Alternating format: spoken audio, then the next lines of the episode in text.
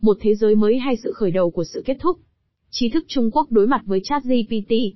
Cuộc chiến AI là cuộc chiến của trí tưởng tượng, nhưng cũng là cuộc chiến của các thực tế trong tương lai. Trong một cuộc trò chuyện do nhà sử học Suzy e. Lien dẫn dắt, bốn học giả Trung Quốc cố gắng kết hợp sự hiểu biết của họ về hiện tượng ChatGPT. Từ cuộc thảo luận này nối khớp đạo đức, khoa học xã hội và văn học, nổi lên một sự hội tụ đáng kinh ngạc với quan điểm của những người không tưởng, ở thung lũng Silicon, vượt lên trên sự mê hoặc, còn có nhận thức về sự đoạn tuyệt cần được hỗ trợ. Tác giả, Hứa Kỳ Lâm. Từ vài tuần nay, cả thế giới đã tranh luận với sự lo ngại hay sự lạc quan, về sự thành công của ChatGPT và sự phát triển của nó, và Trung Quốc cũng không ngoại lệ. Đặc biệt là chính quyền Trung Quốc đã bày tỏ sự e sợ đối với ChatGPT bằng cách yêu cầu các đại gia công nghệ Trung Quốc không cung cấp dịch vụ của công cụ này do Bắc Kinh lo ngại về các phản hồi không được kiểm duyệt, có thể giúp chính phủ Hoa Kỳ truyền bá thông tin sai lệch và thao túng các câu chuyện toàn cầu để phục vụ lợi ích địa chính trị của chính họ. Những sự lo ngại này cũng lan sang lĩnh vực học thuật, các tác giả như Du Tinh viết về sự nguy hiểm của AI với tư cách là một công cụ chiến tranh nhận thức trong các cuộc xung đột toàn cầu. Dù sao thì sự thành công của ChatGPT ở phương Tây đã khiến hầu như tất cả các công ty công nghệ lớn của Trung Quốc quan tâm và mong muốn phát triển chatbot AI đàm thoại của riêng họ. Công ty công nghệ khổng lồ Baidu đang tung ra phiên bản ChatGPT của mình, được đặt tên là Ernie Bot văn tâm nhất ngôn. Thứ năm, ngày 16 tháng 3, trong một hội nghị ở Bắc Kinh, Lý Ngạn Hoành, người sáng lập Baidu đã chính thức ra mắt phần mềm này. Cổ phiếu của Baidu đã giảm khoảng 10% sau hội nghị vì các nhà đầu tư không được thuyết phục bởi các kỹ năng ngôn ngữ và toán học của phần mềm, cũng như bởi sự ra mắt trong giai đoạn thử nghiệm bị giới hạn trong một số lượng rất nhỏ người dùng. Một bộ phận khác trong giới trí thức Trung Quốc không coi ChatGPT là kẻ thù, và thể hiện một dạng mê hoặc mà chúng ta cũng thấy ở phương Tây, đồng thời chỉ ra các giới hạn về đạo đức và công nghệ của nó, đối với công cụ này. Đây là trường hợp của văn bản được dịch ở đây, tiêu biểu cho các bài Trung Quốc tương đương với những gì người ta có thể đọc trên các trang của New York Times hoặc AEPI, mặc dù định dạng của bài báo này là tập thể hơn là cá nhân. Văn bản này xuất phát từ một bàn tròn do Hứa Kỳ Lâm, sinh năm 1957 tổ chức, một nhà sử học tự do chuyên về các phong trào trí thức của thế kỷ 20, ở Trung Quốc, và là người đã quan tâm nhiều năm đến công nghệ và văn hóa trực tuyến. Các đồng nghiệp đi cùng ông trong cuộc trò chuyện này đều là giáo sư tại Đại học Sư phạm Hoa Đông, ở Thượng Hải. Đó là Khương Vũ Huân, Viện Chính trị và Quan hệ Quốc tế, Kim Văn, Khoa ngữ học chung và Viện Văn hóa Quốc gia, và Trương Tiểu Vũ, từ Trung tâm Nghiên cứu Chính sách Toàn cầu. Dù quan điểm của họ rất đa dạng, một sự hội tụ quan điểm khá nổi bật thoát ra từ cuộc trò chuyện này, phù hợp với những gì được mô tả trong tập đầu tiên của loạt bài sức mạnh của AI. Hứa Kỳ Lâm Hôm nay chúng ta sẽ nói về ChatGPT và trí tuệ nhân tạo từ góc độ công nghệ, bản chất con người và đạo đức. Trong những tuần gần đây, nhiều chuyên gia đã nói về ChatGPT từ góc độ kỹ thuật, nhưng tôi nghĩ rằng việc phát minh ra ChatGPT không chỉ là một hiện tượng công nghệ, mà còn là một hiện tượng văn hóa, thậm chí có liên quan mật thiết đến xã hội, kinh tế và chính trị.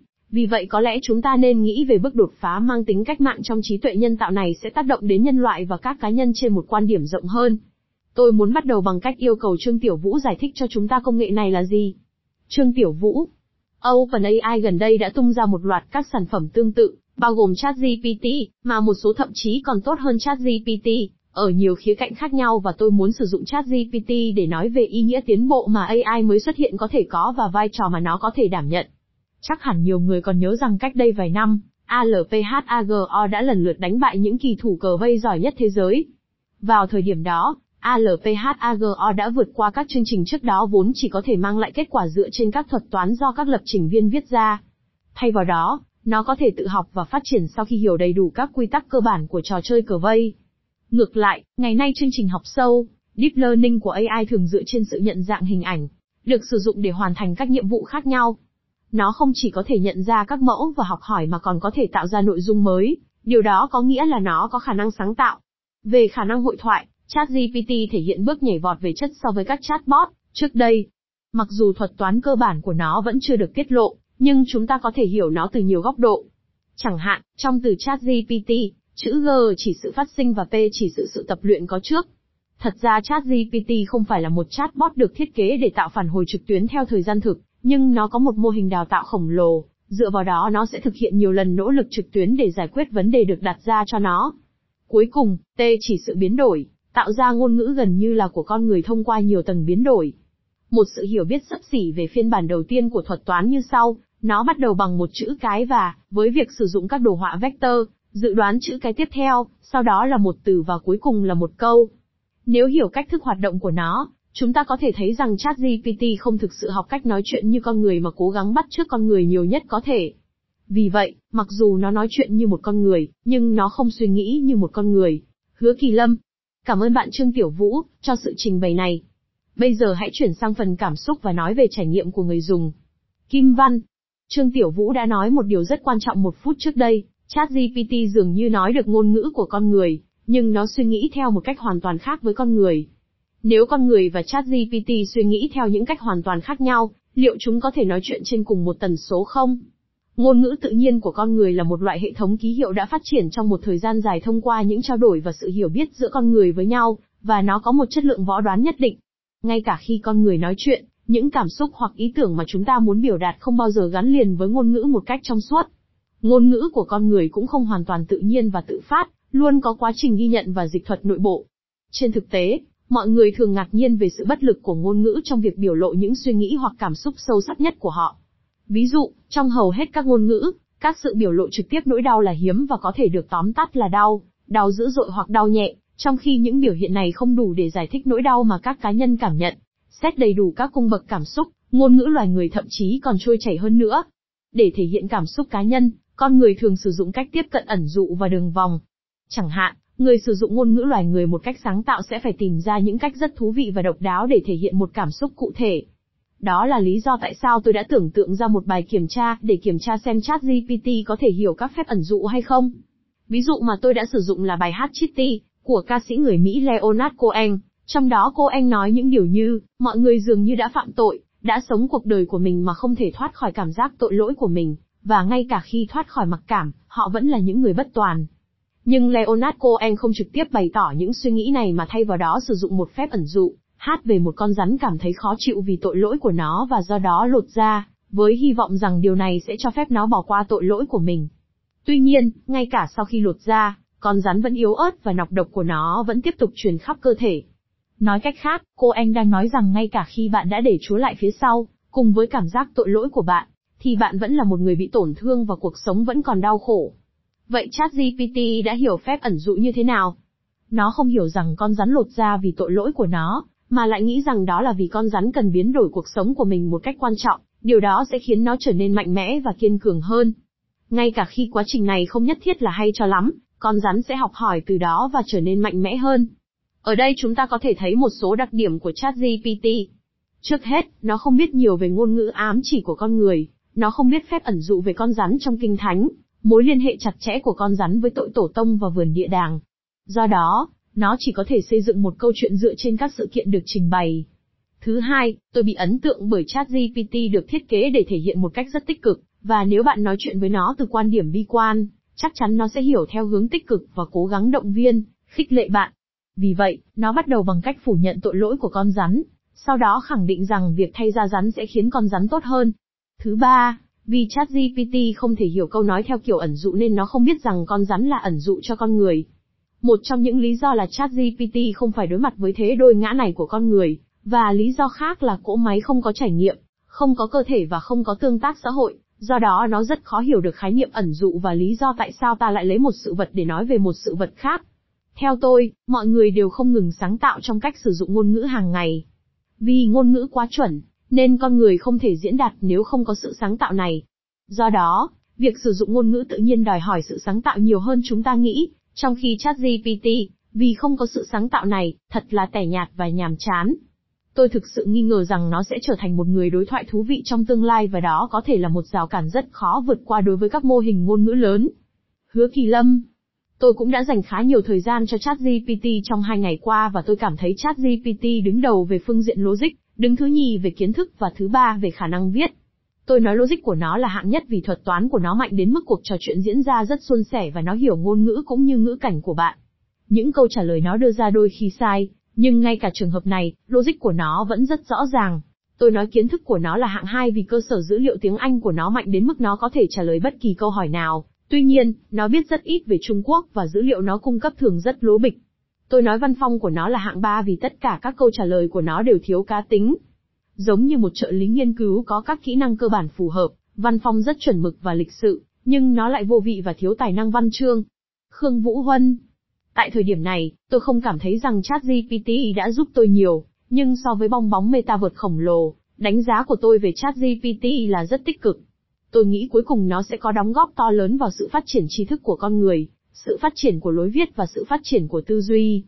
Nhiều người lo ngại trí tuệ nhân tạo phát triển quá nhanh và con người sẽ trở thành nô lệ của công nghệ. Đối với tôi, ChatGPT không giống như một kẻ thù, mà giống như một trợ lý giúp tôi thực hiện các công việc lặp đi lặp lại và tư duy trong quá trình học tập, viết bài và nghiên cứu. Điều này bao gồm việc tìm kiếm và lưu trữ thông tin, theo dõi tài liệu, vân vân. Nhờ sự trợ giúp này, con người có thêm không gian để sáng tạo về mặt tư duy và trí thức. Tất nhiên, nhiều bạn bè của tôi không đồng ý với ý kiến này và tin rằng các cá nhân không thể phát triển về mặt trí tuệ nếu không có kinh nghiệm thực hiện các công việc, lặp đi lặp lại, chẳng hạn như học ngôn ngữ và tiếp thu kiến thức cơ bản. Nhưng trong thời đại trí tuệ nhân tạo, con người không cần mất nhiều thời gian để thực hiện những công việc lặp đi lặp lại này. Thay vào đó, họ nên tập trung vào công việc sáng tạo hơn. Tôi đã đọc ở đâu đó rằng ChatGPT sẽ cách mạng hóa giáo dục, ở Trung Quốc và thậm chí trên toàn thế giới. Mặc dù người ta thường tin rằng giáo dục, ở nước ngoài nhằm mục đích truyền cảm hứng cho học sinh, trong khi ở Trung Quốc, mọi thứ đều dựa trên việc học thuộc lòng, vẫn còn rất nhiều cách học máy móc và lặp đi lặp lại trong các hệ thống giáo dục trên khắp thế giới. ChatGPT có thể đảm nhận phần nào lao động trí tuệ và ngôn ngữ này, cho phép giáo dục tiến gần hơn đến cảm hứng, kích thích khả năng sáng tạo và tiềm năng tư duy của con người. Tất nhiên, ChatGPT cũng có thể phát triển thành một thứ tha hóa.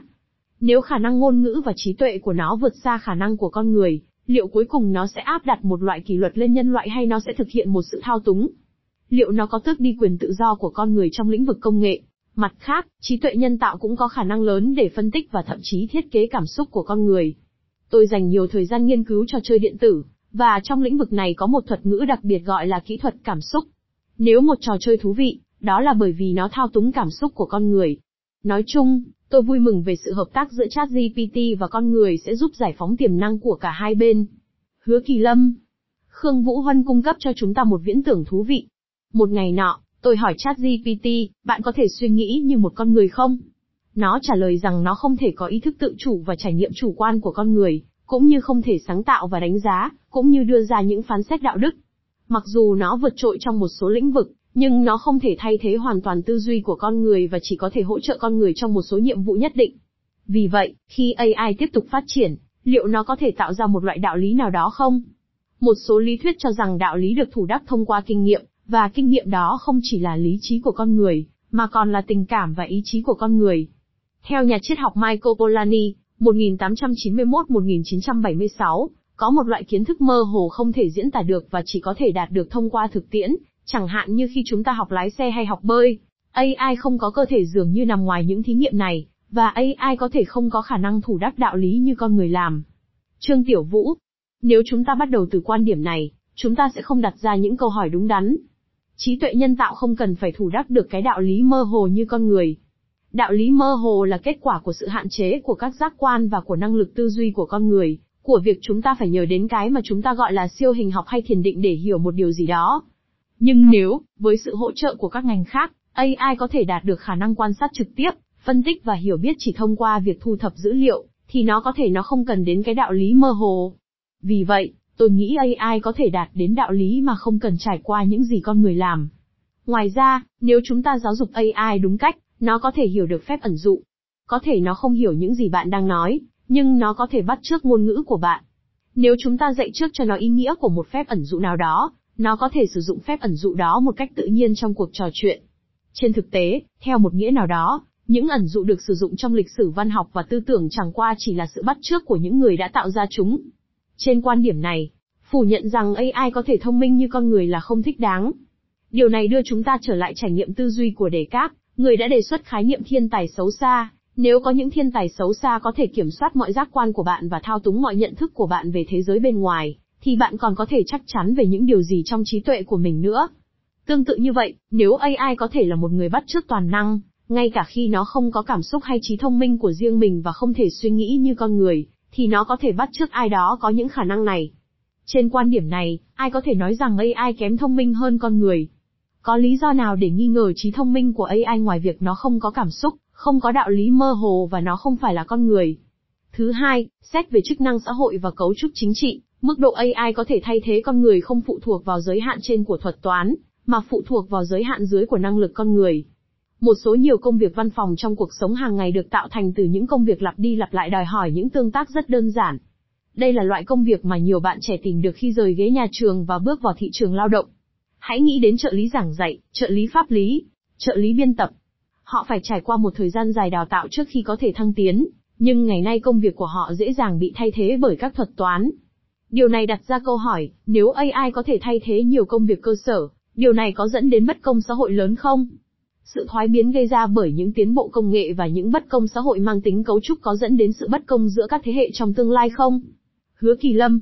Tôi có một cái nhìn khác về vấn đề này.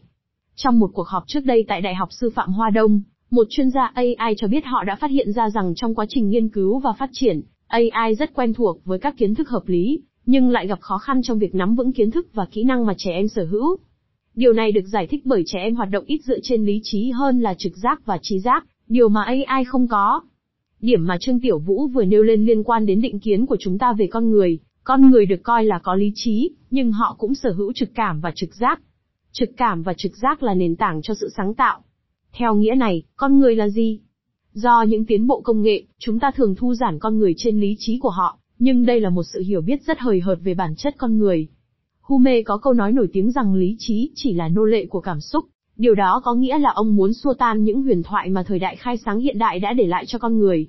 Điều này đưa chúng ta đến những hạn chế của trí tuệ nhân tạo do OpenAI triển khai, bao gồm việc thiếu nội dung cảm xúc.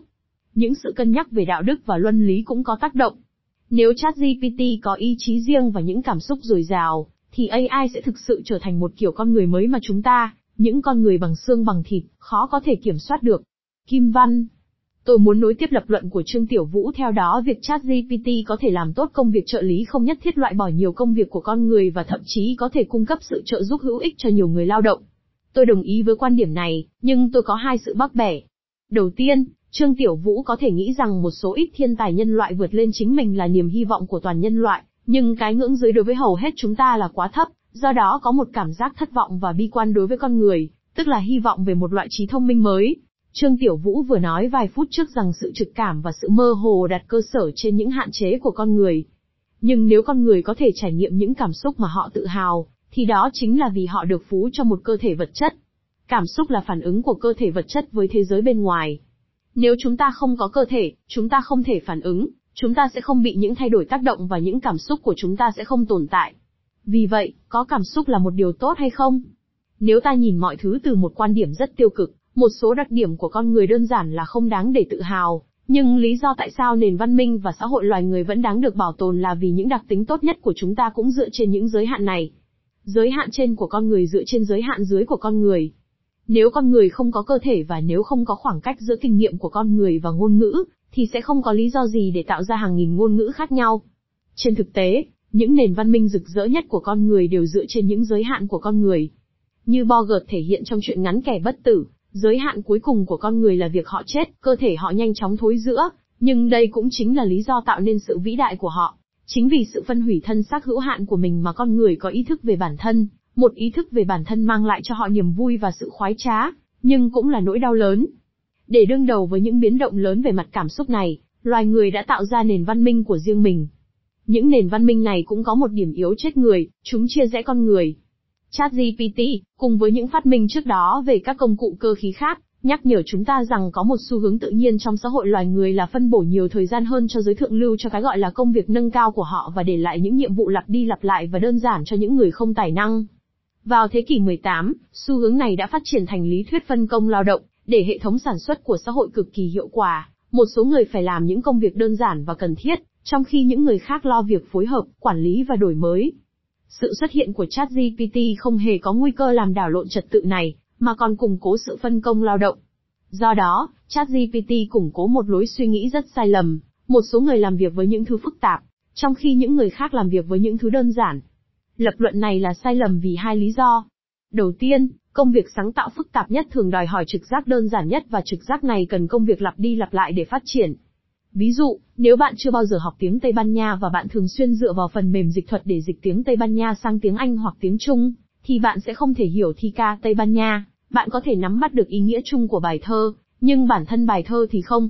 Theo cách tương tự, Kiểu phân công lao động do trí tuệ nhân tạo tạo ra sẽ xóa sạch mọi khả năng sáng tạo của con người. Thứ hai, nó hoàn toàn không thể bào chữa được từ quan điểm đạo đức. Trong một tương lai khi trí tuệ nhân tạo tham gia vào quá trình phân công lao động, chúng ta sẽ bị chia thành hai giai cấp, nô lệ và chủ nhân. Nhưng vì các chủ nhân sẽ không tham gia vào công việc lặp đi lặp lại đơn giản nên họ sẽ không thể tạo ra bất cứ điều gì mới và sẽ chỉ lặp lại cũng các thói quen. Cảm hứng của bất kỳ sự sáng tạo, nào, kể cả một bức tranh hay một bộ phim do trí tuệ nhân tạo làm ra, đều xuất phát từ trải nghiệm cảm giác vật chất không gì thay thế được và liên tục đổi mới cũng như từ trải nghiệm về đời sống xã hội của con người, chứ không phải từ sự lặp lại của những thói quen tầm thường. Nói cách khác, quá trình phân hóa xã hội gây tác hại lớn cho từng giai cấp, những ai cho rằng mình thuộc giai cấp trên thì khả năng sáng tạo của họ bị xóa nhòa, những người thuộc tầng lớp trung lưu hoặc thấp hơn không thể phát huy trí thông minh của mình hơn nữa, bởi vì họ bị giới hạn trong công việc lặp đi lặp lại. Từ quan điểm đạo đức, sự phân công lao động quá cực đoan do đó sẽ tạo ra sự chia rẽ to lớn trong xã hội, với những hậu quả bi thảm cho mọi giai cấp. Sự xuất hiện của ChatGPT sẽ kích phát xu hướng bi thảm này, nhưng nó cũng sẽ là lời cảnh báo nhắc nhở chúng ta về cuộc khủng hoảng phân chia con người và máy móc thành các giai cấp. Lấy một ví dụ đơn giản nhất, nếu chúng ta nói chuyện với ChatGPT mỗi ngày, chúng ta sẽ quên đi giới hạn trên của ngôn ngữ tự nhiên. Mọi người sẽ dần dần mất khả năng diễn đạt, không còn hiểu nhau và cuối cùng sẽ không còn có thể tương tác với người khác một cách lành mạnh. Tình bạn, tình yêu và tất cả các mối quan hệ tích cực của con người sẽ tan rã và xã hội loài người sẽ tàn lụi hoàn toàn. Đây là cuộc khủng hoảng lớn nhất có thể tưởng tượng được. Trương Tiểu Vũ. Tôi muốn thách thức phân tích của Kim Văn về cấu trúc xã hội và lịch sử. Xuyên suốt lịch sử, sự phân tầng và phân hóa đã đồng hành cùng với sự tiến bộ của loài người. Chúng ta không nên phủ nhận tính hợp lý của sự phân tầng, mà nên thiết lập sự phân biệt giữa những người xứng đáng được hưởng lợi từ cấu trúc này và những người không xứng đáng.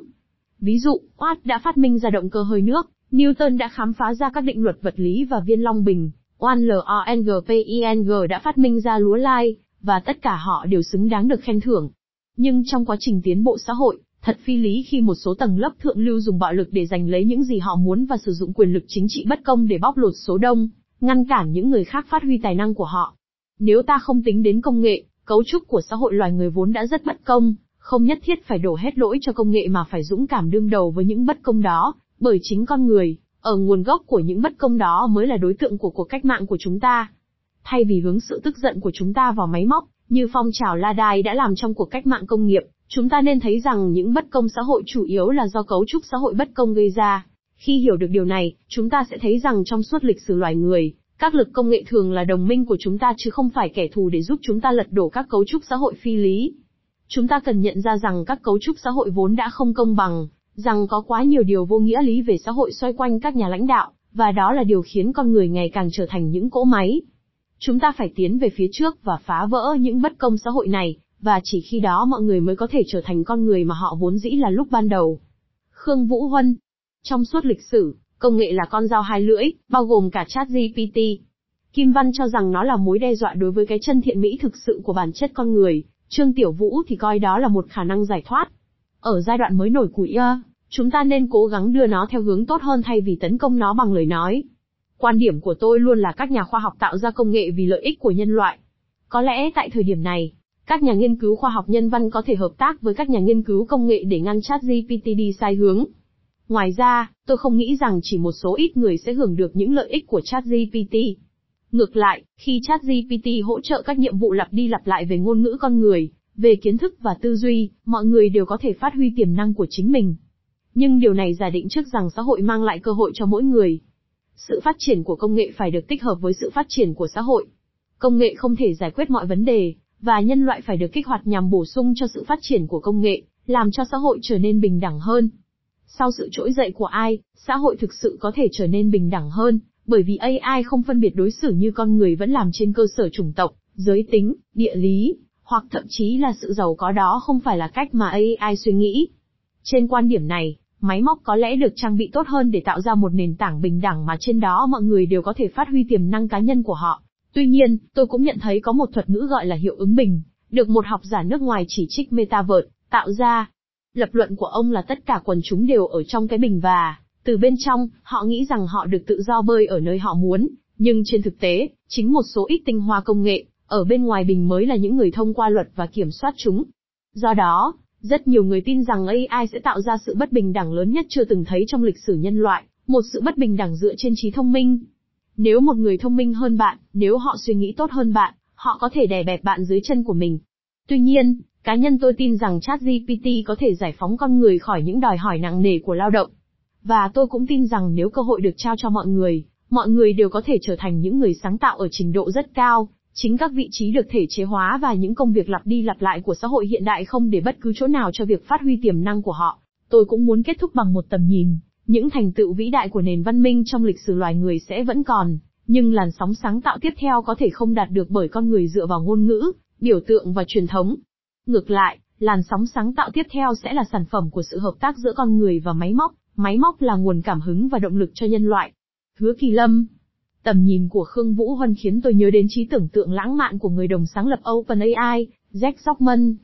Ông từng gợi ý rằng AI và các robot thông minh sẽ thay thế mọi công việc và chi phí lao động của xã hội sẽ bằng không trong tương lai. Trong tương lai, tất cả các cá nhân sẽ chỉ cần có thu nhập cơ bản và do đó có thể trở thành những người tự do, điều có thể phá vỡ hiện trạng bất bình đẳng tư bản chủ nghĩa ngày nay. Nhưng tôi sợ rằng tầm nhìn này là một điều không tưởng mới, ít nhất là vào lúc này. Bởi đằng sau những công ty phát triển trí tuệ nhân tạo và hỗ trợ chúng là những gã khổng lồ Internet. Những gã khổng lồ Internet này đã hiện hữu khi Internet ra đời, và vào thời điểm đó chúng tin rằng một kỷ nguyên của tình trạng vô chính phủ theo nghĩa đen sắp bắt đầu, với việc tất cả mọi người cuối cùng đều có quyền biểu đạt bình đẳng. Nhưng sau nhiều lần Internet được lặp lại, xã hội đã trở nên bất bình đẳng hơn. Tài nguyên, sự giàu có, công nghệ và tài năng của thế giới ngày càng tập trung, ở các quốc gia và công ty ở đầu bảng danh sách. Trong thế giới thực, mọi tiến bộ công nghệ đều được thúc đẩy bởi tư bản, trong một trò chơi mà mọi bên cùng có lợi. Tất cả các nguồn lực, tất cả các tài năng và tất cả các công nghệ đều tập trung vào tay một số đầu sò chính trị. Liệu một sự không tưởng về tự do và bình đẳng có chờ đợi chúng ta trong tương lai?